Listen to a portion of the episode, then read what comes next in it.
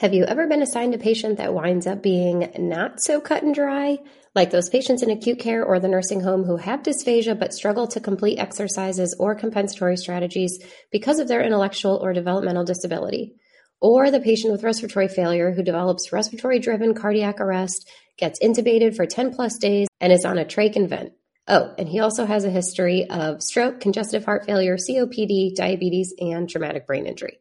No textbook or single webinar could ever prepare you for that. But we have something that can help you get there, and it's totally free. On May 19th, the MedSLP Collective is hosting another never been done before virtual summit titled Advanced Therapy for Complex Patients, a Medical SLP's Guide. Learn critical concepts with actionable steps you can take for those not so cut and dry cases. You can earn up to 0.8 advanced ASHA CEUs if you are or you become a member of the MedSLP Collective, and the recording is also available inside of the collective. Ready to scale your clinical skills? Go to medslpcollective.com forward slash summit to register today. This is episode 230 of the Swallow Your Pride podcast, and today's guest is Erin Reedy. She's a dedicated dysphagia researcher and clinical speech language pathologist and board certified specialist in swallowing and swallowing disorders who is passionate about evidence based practice and best patient outcomes in the areas of swallowing and swallowing disorders. Erin is currently a postdoctoral fellow in Dr. Bonnie Martin Harris's Swallowing Cross Systems Collaborative Lab and is also affiliated with Dr. Pandolfino in the Esophageal Function Lab at Northwestern University. She has 12 years of clinical experience and wants to contribute to the evidence that supports swallowing as a continuum and to promote and work towards research that involves the multimodal assessment of swallowing, as well as to help facilitate collaboration across medical specialties. And I just love this episode so much, as I'm sure you all will. So I hope you enjoy.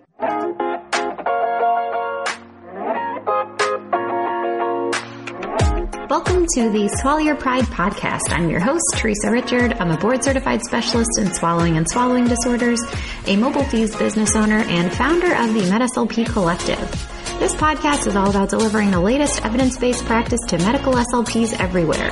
Whether you're a new clinician seeking tangible tools for treatment or a seasoned vet stuck in a rut, my goal is to help ditch the old school ways of the past that no longer serve you or your patients, to reinvigorate your passion for our field, to broaden your knowledge about our scope of practice, and to inspire you to practice at the top of your license.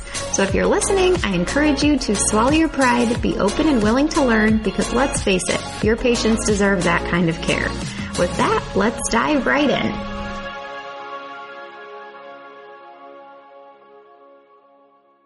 Just a quick disclaimer that all statements and opinions expressed in this episode do not reflect on the organizations associated with the speakers and are their own opinions solely. Good morning, Erin. Good morning. How are you? I'm wonderful. Thank you so much for joining me. Thank you for having me. All right. So tell the people a little bit about yourself. So I am um, Dr. Erin Reedy. I graduated from MUSC with my PhD in August of 2021. I'm currently a postdoctoral fellow um, at Northwestern University working with Dr. Martin Harris in her lab, and I'm also affiliated with the Esophageal Function Lab working with Dr. Pandolfino. I, previous to my PhD transition, was a full-time um, clinical medical SLP working mostly in acute care with adult patients. Um, and I additionally kept up my clinical practice when I'm, I was in um, my PhD. So I worked in acute care when I was at MUSC and I'm happy to be here. Awesome. Awesome. I would, I would love to hear totally just off the cuff, Erin, what made you want to go back? You know, I know you were so entrenched in clinical life and what just, yeah, what sparked you to say, I need to go back and do my PhD? it's on it, like going back for some type of a terminal degree. So a PhD or a clinical doctorate was, was always something that I had thought about as early as like during my clinical fellowship. And, you know, life happens. And so you kind of just, you know, find yourself several years later being like, wow, I've already been doing this for, you know, four, five, six years, what have you. But my last full-time clinical job, um, I part of what we did was we saw outpatients for modified barium swallow studies and our basically primary referral sources were ENT and GI. And where I was practicing at the time, there weren't really like laryngologists or GI esophagologists who were really readily available to a lot of our patients. Um, and so we were getting a lot of these outpatients with really vague complaints of swallowing issues. Um, a lot of Globus, um, a lot of them who might have had some type of, you know, reflux testing or they might have had an esophagram, um, or maybe no testing at all. And just going off of the sheer complaint of, I have trouble swallowing, they found their way to us. There were essentially they had very functional swallows. They weren't quite normal, but they really weren't pathologic. It wasn't anything that we could really say that they needed therapy for. Um, but you definitely got the sense that there wasn't something that was quite right about it or quite normal. And even at the end of the day, these patients are symptomatic, right? So something is for them not normal. And I think that's a really important distinction to, to make. Yeah. Um, and so I, I just kind of took that as an opportunity to just get into the literature and kind of figure out what's out there. And I mean, you and I both know what it's like working as a clinician. There's only so much available to you. Um, we even had a librarian and there was, there was only so much available that I could kind of get from that. It's different when someone else is doing a search for you. And I just felt like, well, there's got to be more information out there about how different aspects of swallowing mouth to stomach are related. And there really wasn't. There really wasn't enough for me, at least, to make a case for why I was sending someone back to a GI or sending someone back to an ENT and saying this really isn't, you know, anything that I can sort of help with. I can maybe facilitate next steps, but it's, it's kind of, it's kind of not what I'm capable of, you know, of doing. And I, I couldn't find a lot of that literature. I couldn't really find a lot of it. And so instead of just kind of being frustrated with that, I decided, well, I guess someone has to be the person to ask the questions and I guess why not me? and so it was a multi-year process for me to really kind of just get everything in order and um, you know get letters of recommendation. I had to take the GRE again because after five years, it's as if you never took it. Your scores are wiped. It's just gone. Um, so that was fun. Um, and um, and then I applied to one PhD program. Um, really took a gamble there. Um, but I had a wonderful first meeting with Dr. Heather Bonilha, who would later become my PhD mentor at MUSC. And that's, that's how I got started on, um, awesome. on, on transitioning my career from a, a, primary clinician to a researcher. Awesome. And now you're working with Dr. Bonnie Martin Harris at Northwestern. I know. I can't quite believe it sometimes. Yeah. I, I have to kind of like pinch myself to ask if it's real life. So yeah, how cool. Awesome. Thank you for sharing that, Erin. That was great. Yeah. All right. So let's get into it. So what do you, what do you want to dive into today? Well, you had asked me for a couple things that I'm really like passionate about. And so one of those things is essentially what sort of got me started on this journey and what I ended up researching for my dissertation and, and essentially what I'm, I'm um, learning more about and researching now as a postdoc is that swallowing is a continuum. So swallowing is something that occurs mouth to stomach and because of how swallowing diagnostics and, and the subspecialties of swallowing disorder have kind of worked themselves out. So there's speech pathologists, there's ENTs, and further than that, there's laryngologists and there's GI physicians, and further than that, there's esophagologists. Um, and some laryngologists also practice as esophagologists, but there really aren't a lot of people. I mean, there, don't get me wrong, there are definitely people out there, but really aren't a lot of people who are looking at the, the continuum as it exists, mouth to stomach, and there is no single diagnostic test that you can get everything except for maybe babies you can look at in, in, in a video fluoroscopic um, modified barium swallow study just because of their size. Um, so we have these arbitrary divisions between aspects of swallowing and we even have terminology which has reinforced that. So talking about phases of swallowing, so oral phase, pharyngeal phase, esophageal phase. But if there's phases, where does one start and the other I mean, one does one stop and the other begin? So if it's oral phase, where's the, where's the true boundary for that? You know, someone might say, oh, it's whatever you can see in someone's mouth. Okay, well, if someone opens their mouth, I can actually see part of their pharynx. I can see part, you know, um, so what really, where really is the boundary? Um, and then pharyngeal, where really is the boundary for that? Some people, um, might say that it's the cricopharyngeus or the PES or UES, whatever the, your preferred terminology is. But that is actually the essentially a sphincter, right? That's the boundary between the pharynx and the esophagus. but it's dependent on pharyngeal metrics to open. And then you have, um, you know, the esophagus, which we really only assess, there's only really the gold standards for the distal, so the lower two thirds part of it, the upper one third. We're not quite exactly sure what it does yet. And so it's really not something that occurs in discrete phase. It's, it's something that occurs over a continuum. And there's, you know, evidence to suggest that, or really not suggest to state that something in the esophagus can impact what someone does in their mouth or what occurs in the pharynx and vice versa. So, um, I think that it's really important that we kind of think about things that way, educate ourselves as practicing clinicians, but also future generations of SLPs um, to kind of understand that. And then beyond that, swallowing continuum occurs within an aerodigestive tract, right? So swallowing is relative to respiration, what the diaphragm is doing. Part of our lower esophagus is dependent on the diaphragm and what it's doing. Um, so I think that yes, essentially we have to sometimes break things down to assess them. But if we don't at some point start to put things back together and look at things big picture, I think that we ultimately end up missing things. Yeah, yeah. Oh, I love this, Erin. I think, I mean, I think I practiced for, I don't know, maybe 10 years without even really understanding the role of the esophagus in swallowing. And like how sad and insane is that, you know, but Uh, it was like I started taking, you know, I think Julie Huffman just opened up yes. everybody's eyes to yes. like esophageal dysphagia. And I so I, I remember doing a podcast with her and I was like, I didn't know any of this stuff. And there's another Buffalo connection for you. yes, yes. Amazing. Yeah.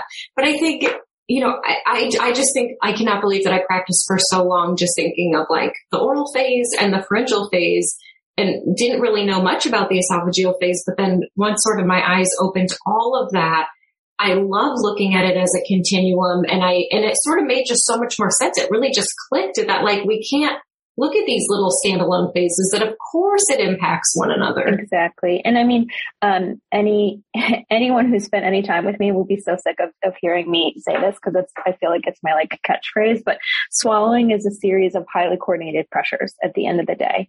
And those pressures have to be normalized mouth to stomach. And sometimes if we are so sort of narrowly focused, um, or, or, maybe hyper focused on, you know, what's happening in the pharynx because we're concerned about aspiration. We don't necessarily consider that maybe that's happening because of it unequal or abnormal pressures below the level of the cricopharyngeus or in, I mean, it, just as much as it can be above the level of the, um, of the larynx. So I think, you know, I think that, that it's important to kind of look at things in general. So, um, and Dr. Anna Miles has a paper from 2015 and it basically says that one third of their participants would have been inaccurately treated as having oral pharyngeal dysphagia had their modified barium swallow study not included an esophageal visualization component, ah. which is huge, right? That means that we Easy, would potentially yeah. be doing our patients a disservice, delaying the proper treatment. And so really, you know, another thing that I'm very passionate about is that esophageal vis- visualization during the modified barium swallow study should essentially be standard of care. Can everyone do it? No, that's, you know, that's not the case, right? And so whenever we talk about having a protocol, it doesn't imply that there's some rigidity that every person, no matter what, has to go through everything. Ultimately, at the end of the day, we all have our, you know, clinical judgment that we need to, to be using first and foremost, right? If something's not safe or appropriate for our patients. But whenever possible, um, getting just some idea of what's happening in the esophagus following, a, you know, a few boluses through the um, gastroesophageal junction, I think is really important. Yeah, yeah. Oh, this is awesome. well, thanks, Erin. Um, and so one of the things too that made me consider or start considering um, doing a PhD was that I had always really readily accepted and, and been interested in taking graduate level clinicians when I was working clinically. And so I was their clinical supervisor. And I really was just very excited and passionate about being part of their learning process.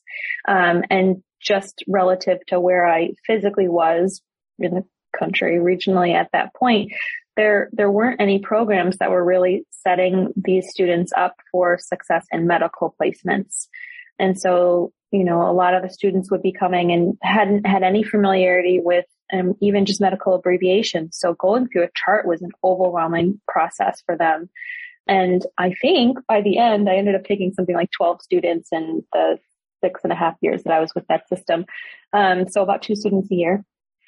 I think by the end, I kind of, you know, worked out a system in, in terms of ways to kind of get them to where they need to be, um, or where I, I, would like them to be at the time that they, that they left. Um, and I think now just uh, working with students, I think it's important to recognize that if you're a student listening to this, oftentimes your expectations are much higher than our expectations of you in your clinical placements. And, um, and so just kind of to keep that in mind if, if you are a student and at least in my experience.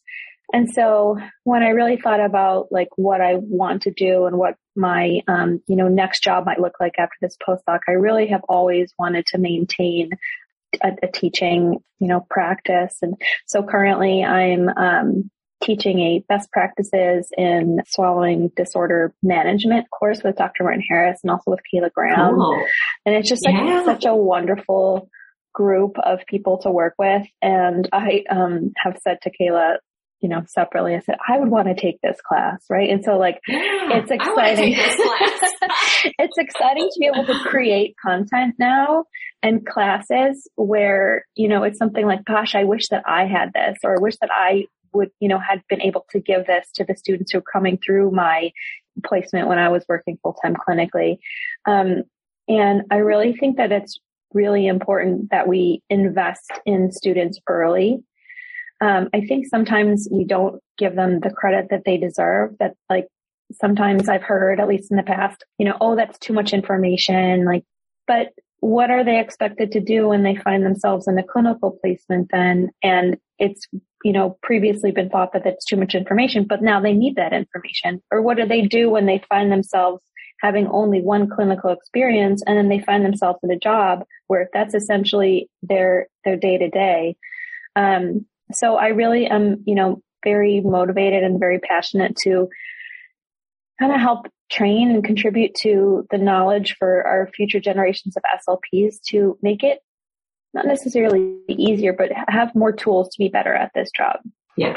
Thank you. I think that was so perfectly stated. Oh, yes.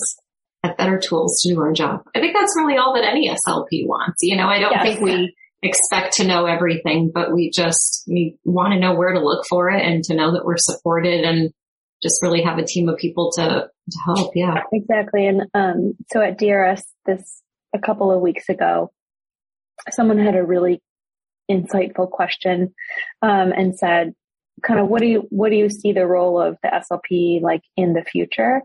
And I said, I think that, you know, I will, I will die on this hill of advocating for speech pathologists to sit at every table possible. Not at every table in medicine, right? Because that's not that's, that's necessarily you know appropriate or, or needed.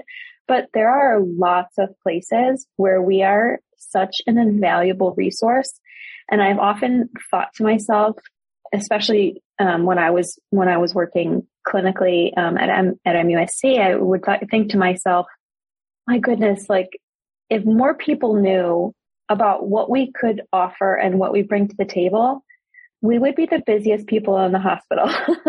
not yeah. not really. Yeah. That's an exaggeration, yeah. obviously, but I think that there are that we don't necessarily always do such a great job of advocating or and sometimes you know it's it's hard for other professions to maybe be open to to kind of listening to what we might have to offer um, but as our field grows and moves forward there's just more and more that we're able to contribute as part of an interdisciplinary team. And I think that it's just, it's just really exciting time to be part of our field. Yeah, yeah. I mean, if you think about it, like there's never a conversation that involves like the lungs or respiratory without a respiratory therapist present. Exactly. Like, why should there be conversations about eating, swallowing, any of this stuff without an SLP present? Exactly. So, yeah. Exactly. I'll, I'll, die on the hill with you, Erin. So. we'll be up there together. yes. Awesome. All right. Um, yeah. Do you want to dive in and talk a little bit about your paper? Yeah. So in 2021, we published a systematic review and um, we it has to do essentially with esophageal visualization practices, and there's not a ton of papers out there, so it's just a handful of papers, but we essentially found that greater than half of the participants whose modified barium swallow studies included an esophageal visualization component, right? And so that, that essentially means a lot of things. But more than half of them, almost 60% in fact, had some type of esophageal abnormality identified. So a couple of things um, when we're talking about esophageal visualization. And that's my preferred term in terms of talking about what you do when you phys- when, you know, the, the fluoroscopy follows a bolus, um, from the pharynx all the way down through the gastroesophageal junction. It's not a screening unless you have a known sensitivity and specificity. And there's just not enough out there currently to really support us calling it a screening. Um, I think a sweep makes it sound something that's more cursory, like, oh, we're just kind of doing it to, you know, to be complete, um, versus we're kind of maybe getting some information helping us potentially determine if there's a need for referral. So that's why I like to call it visualization. Um, and that's a term that we use throughout the paper. Um, and currently, I think that it's important to use a non-diagnostic esophageal visualization as, as an addition, as standard of care, essentially, as we said before, during the modified barium swallow study. So why non-diagnostic? Well, there are speech pathologists, and I mean, myself, I'm specialty trained clinically and in research in esophageal disorders. Um, but I don't consider myself to be an esophageal diagnostician. That requires a physician to to confirm, um, similar to as if you saw something in the pharynx and it essentially wasn't describing the physiology. You might be able to in your report say that it's consistent with or that you suspect something, but you can't say that it's an outright diagnosis without the, the radiologist really confirming that that's, you know, what has, what you're seeing. Um, and the same goes for the esophagus. Now, there are definitely speech pathologists practicing in specialty clinics where they have you know, an immense amount of training. I mean, Julie Huffman obviously is, you know, incredibly well versed and knowledgeable about this. So I'm not saying that it's not something that's, you know, not possible, but it's just not what um, I would currently advocate for in like broad terms of what a speech pathologist does. There are speech pathologists trained in esophageal manometry. There, I mean, so there are lots of skills um, that might be very dependent to your setting and to your job, and also there's differences in states and what's included and what's not included in scope of practice. So, I think that that's um, always important to kind of keep in mind. But I think that esophageal visualization overall is a really helpful tool um, to be able to use, especially if you're getting patients um, in an outpatient setting who might not have been, um, who may have been referred prior to receiving any other testing. You might actually help, be able to help guide what the right first esophageal testing might be, right? So if you've got that specialty knowledge, you can, you can say, oh, you know, you might consider starting with this. Um, especially if you have a good relationship with your referring, you know, providers. And then in the acute side, you know, lots of these patients who are coming down for modified barium swallow studies, they are aspirating, right? Or they don't have an efficient swallows. There's a lot of residue and there's the risk for aspiration then. So you might be hard pressed to find providers who would be willing to send them for a full esophagram or for um, manometry, uh, esophageal manometry, because those, both of those tests not only involve swallowing liquids, but they involve swallowing liquids in the supine position. So laying down which we know is going to increase their aspiration risk, right? And depending on the population, right? If their primary impairment is pulmonary, then that's a hard stop. So sometimes, you know, just getting some sort of imaging of what's occurring in the esophagus, that might be the only way you're going to have any idea of what's happening below the level of the cricopharynx until that person, until they're cleared essentially to have dedicated esophageal testing. So it doesn't take the place of it by no means, but sometimes it's the only thing that you're going to get for a while. Yeah. Yeah. Oh, this is so interesting.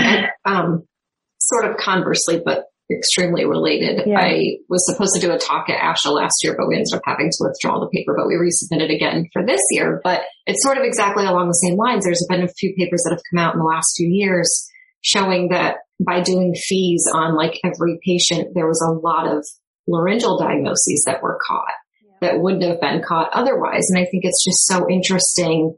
You know, obviously in the most perfect world, SLPs would have access to all the tools that they need, but think of, you know, you said a third of them were missing, you know, esophageal components and think of, you know, I can't remember what these papers said. I mean, it was, it was something like 40 to 50% of these people presented with you know, laryngeal impairments too on, um, on FEES. So it's, it's fascinating. And, and I don't know how we're still having this argument that instrumentals are necessary, but regardless, we are. So. I mean, sometimes, you know, sometimes things are slow to move forward and, you know, there's been, there's research that demonstrates that research itself takes about 17 years on average to get into the field, which is wild. Um, I don't think that it should take that long, but sometimes there are reasons why things sort of move slowly. Things have to establish themselves and be proven. But when we're talking about instrumentation, that that's sort of a moot point, right? That's we understand the importance of that. So I think it really comes down to speech pathologists being able to advocate for themselves or having a manager to help advocate for them to make the case of why they need this equipment. We might see the the cost of something like a TIM system or or FEES, you know, all the equipment that goes that um, goes into that. We might see the price tag on it and think, "Oh my goodness!" But if you work within a system, within a larger hospital system, or within a practice, those costs aren't necessarily that much. I mean, yes, in the real world they are a lot, but um, in the grand scheme of things, they're more beneficial to your patients you know, this again, I'm not the first person, I won't be the last person to say you can't diagnose what you can't see. You also can't plan for treatment if you don't know what the pathophysiology is. There are things that you might recommend for treatment that could be essentially contraindicated if you don't really understand what the true nature is. And I worked for a couple of years in skilled nursing and long-term care. So I know what it's like to inherit patients where they might come to you on significantly altered textures or NPO with some type of alternate means of nutrition. And they never had any type of instrumentation. And what a great disservice, not only to our patients, but to the inheriting clinicians who now essentially have to send them out or have them, someone come in and do a FEES if we don't have the equipment at the, at the, um, at the facility and you're essentially delaying the care for these patients. Um, and how do you know for sure that those are the appropriate things to be doing, you know, for patients? And so I think that, you know, instrumentation, does every single person need instrumentation? I don't know. I don't, I'm not going to pretend to know the answer to that. But would more people benefit from having instrumentation? Absolutely. Absolutely. Right. Right. Awesome. You want to go into the importance of standardization? So I think that standardization within our field is, is really, really important. And having done a systematic review, it really was something that made it very clear to me that not only do we need to be using the same assessment tools, but we also need to be using the same terminology. So when you're doing something like a systematic review, you're essentially comparing something similar across multiple studies and you're taking all of that information and you're pooling all of the, the sample or however many participants were in each um, were in each study and you're making your own sample and you're doing your own assessment of what your sample finds. And it was just very clear as part of that experience that there's there were very likely things that the authors were talking about that were similar but I couldn't definitively say that those were the same things because they weren't using the same terminology. Um, and even so stimuli, right? So even using like uh, the standard Varibar, um, if we're talking about modifies or a standard protocol um, for FEES, right? And so people might like in their own practice be using their own protocol, and it could be standardized, right? It could be standardized across across their patients, but it doesn't necessarily mean that it's validated and it doesn't necessarily mean that it's reliable. And that's really the strength of something like the MBS IMP.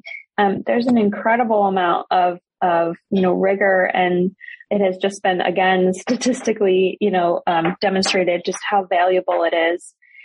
And I think that it's that it's really important um, to to really move towards standardization in our field, in our practices, as well um, in our diagnostic practices, as well as in our in our terminology. And that, that goes for whether you're a researcher or a clinician, right? So yeah. getting things to be more similar, and it doesn't necessarily going to mean that everyone is going to love what we end up with.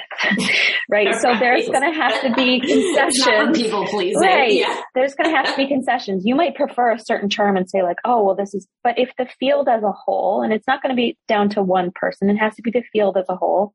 If everyone can agree that it's not a bad, right? It's not bad. It's not wrong.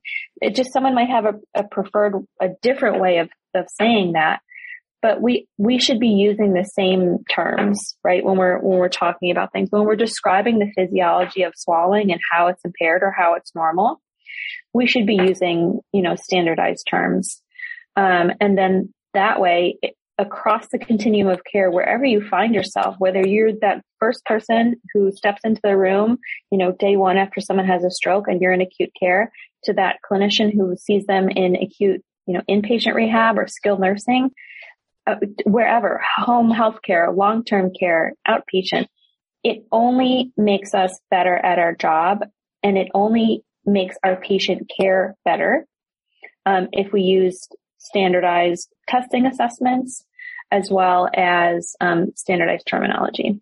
Yeah, couldn't agree more. Yeah. I know I feel like they've been working on standardization for FEES for so long and I'm, I'm not privy to where they are with that, but hopefully not, at some point. I'm not sure either, yeah. but I think that that's definitely something that that's important too, because a lot of times, depending on the setting, maybe the FEES is the most appropriate or the only assessment that that person can have in a reasonable amount of time.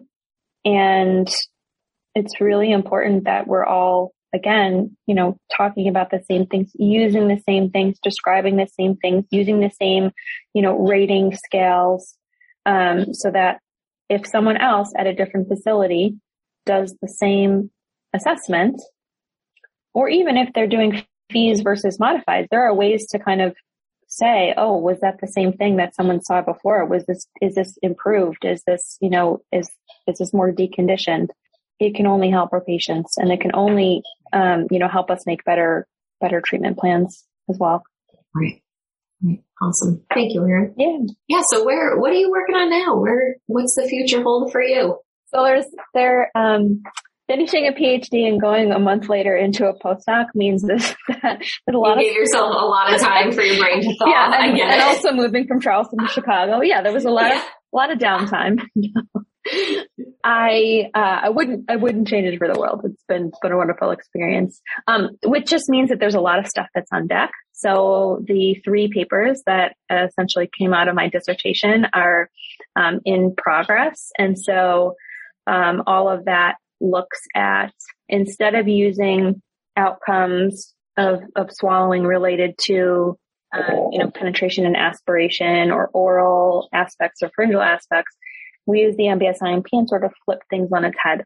So instead of thinking of things as top down, because that's how they occur physiologically, mouth to esophagus, we flipped it and we use component 17, um, which for um, the MBSIMP is the esophageal clearance component. And we use that as our primary outcome measure. And we used it in a couple of different cohorts. So we used it in a lung transplant cohort, a stroke cohort, and an outpatient cohort. And pretty interesting findings just um, in terms of using that.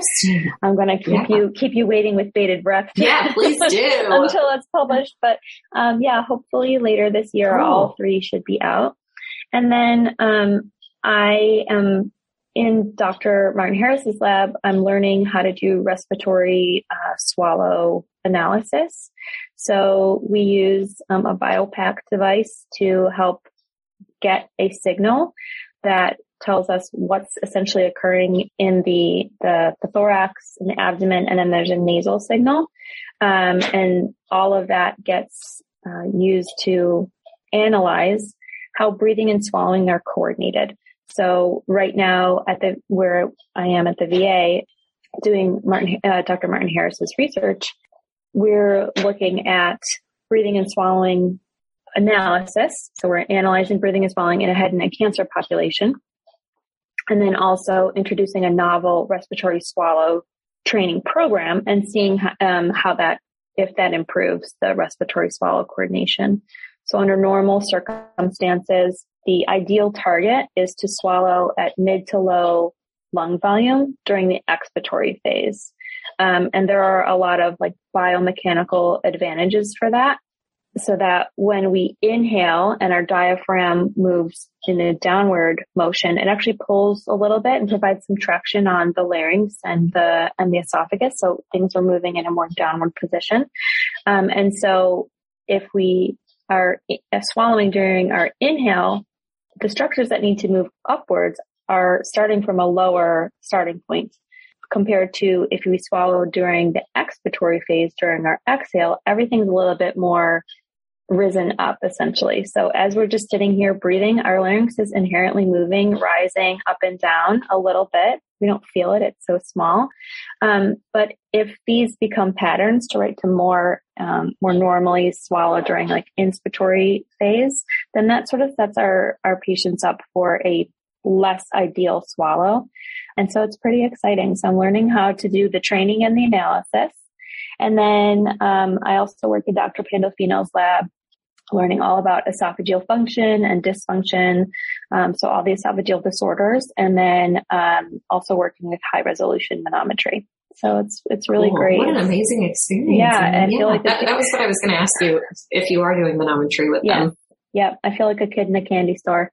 So Yeah. being able to just learn, learn a whole lot. So it's really a, a great experience. And that's why I essentially consider myself, um, not essentially, I consider myself to be an aerodigestive researcher because we're really like looking at things more globally than just if the patient does or doesn't aspirate or does or doesn't have a normal swallow and really trying to, you know, take a step back and focus on the why. So that's the, you know, at the end of the day, that's so important of understanding why. And it goes back to what we've talked about throughout, throughout our conversation here of, of really getting imaging, right? So getting some type of instrumental assessment to look at what's happening so you understand the pathophysiology so you can attempt to figure out the why.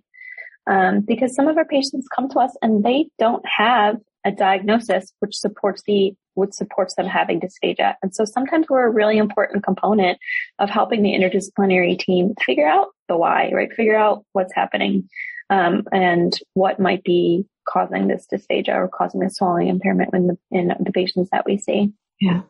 Um, let me ask you, Erin, do you think, what has your experience been so far with manometry? Like, do you think that's something that will be more widespread for SLPs to use? You know, it seems like right now it's just only used like in the research setting, but so many people that use it say it does have such powerful information. I think, well, first of all, it's, it's a very expensive tool.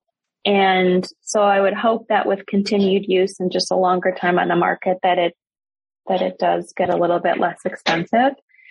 It's an incredibly valuable tool because there are a lot of things that we see on endoscopy and there are a lot of things that we see on video fluoroscopy. And I'm now speaking mouth to stomach. Um, so whether we're talking about FEES and an EGD, or we're talking about a modified barium swallow study and something like a timed barium esophagram, there are things that we can interpret as as being relative to pressure. So hyperpressurization, as in like something with spasm, or hypopressurization, like weakness, right? So where we see residue.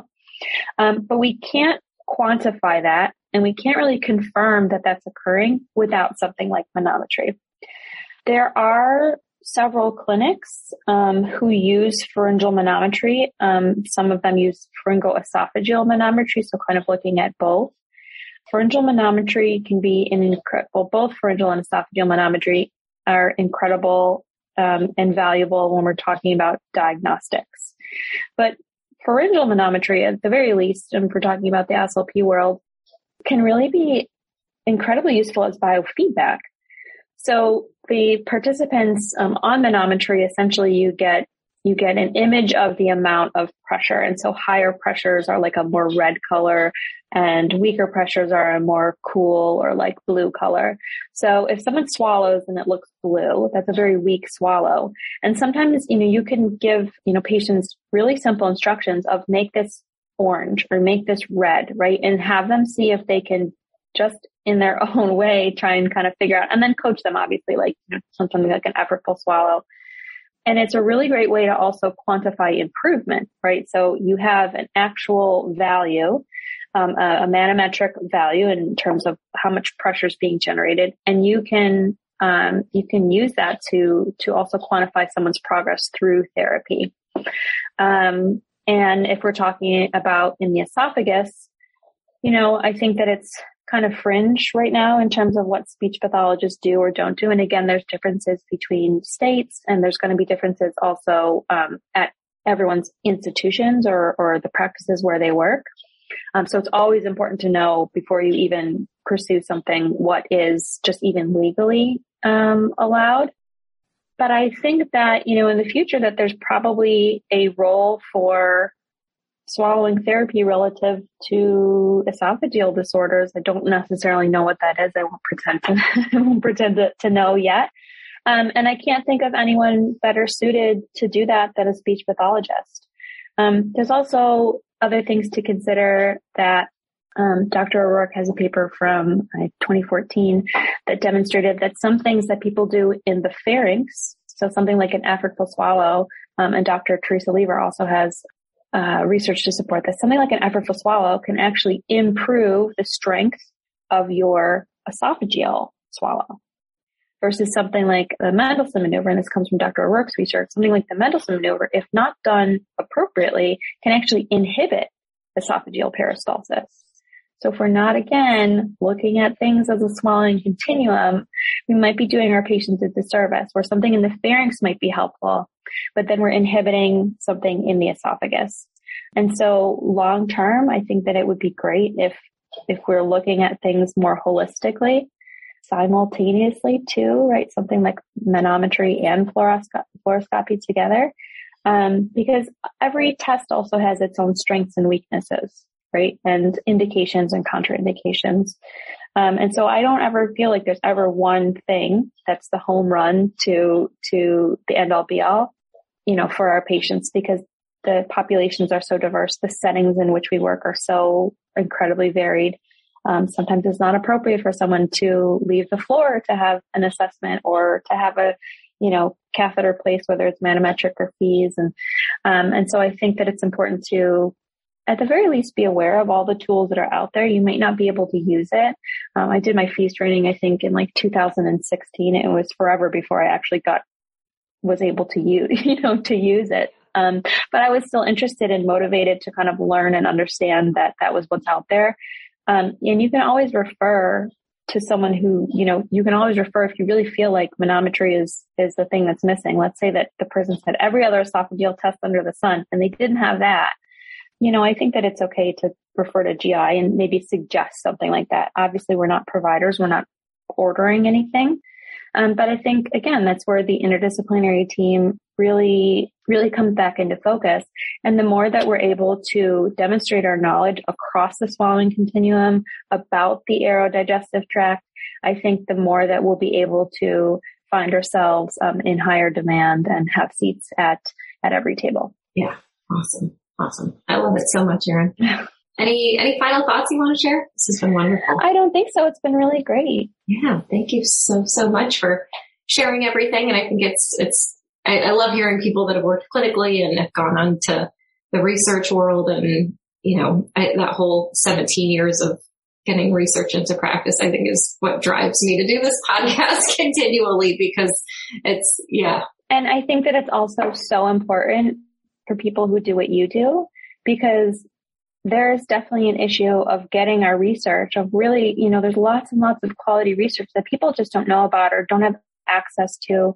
And so, um, you know, as a clinician and as a researcher and as a clinician scientist, I'm just so grateful for, for you essentially helping to disseminate a lot of this information and really get it out there in a, in a very digestible way.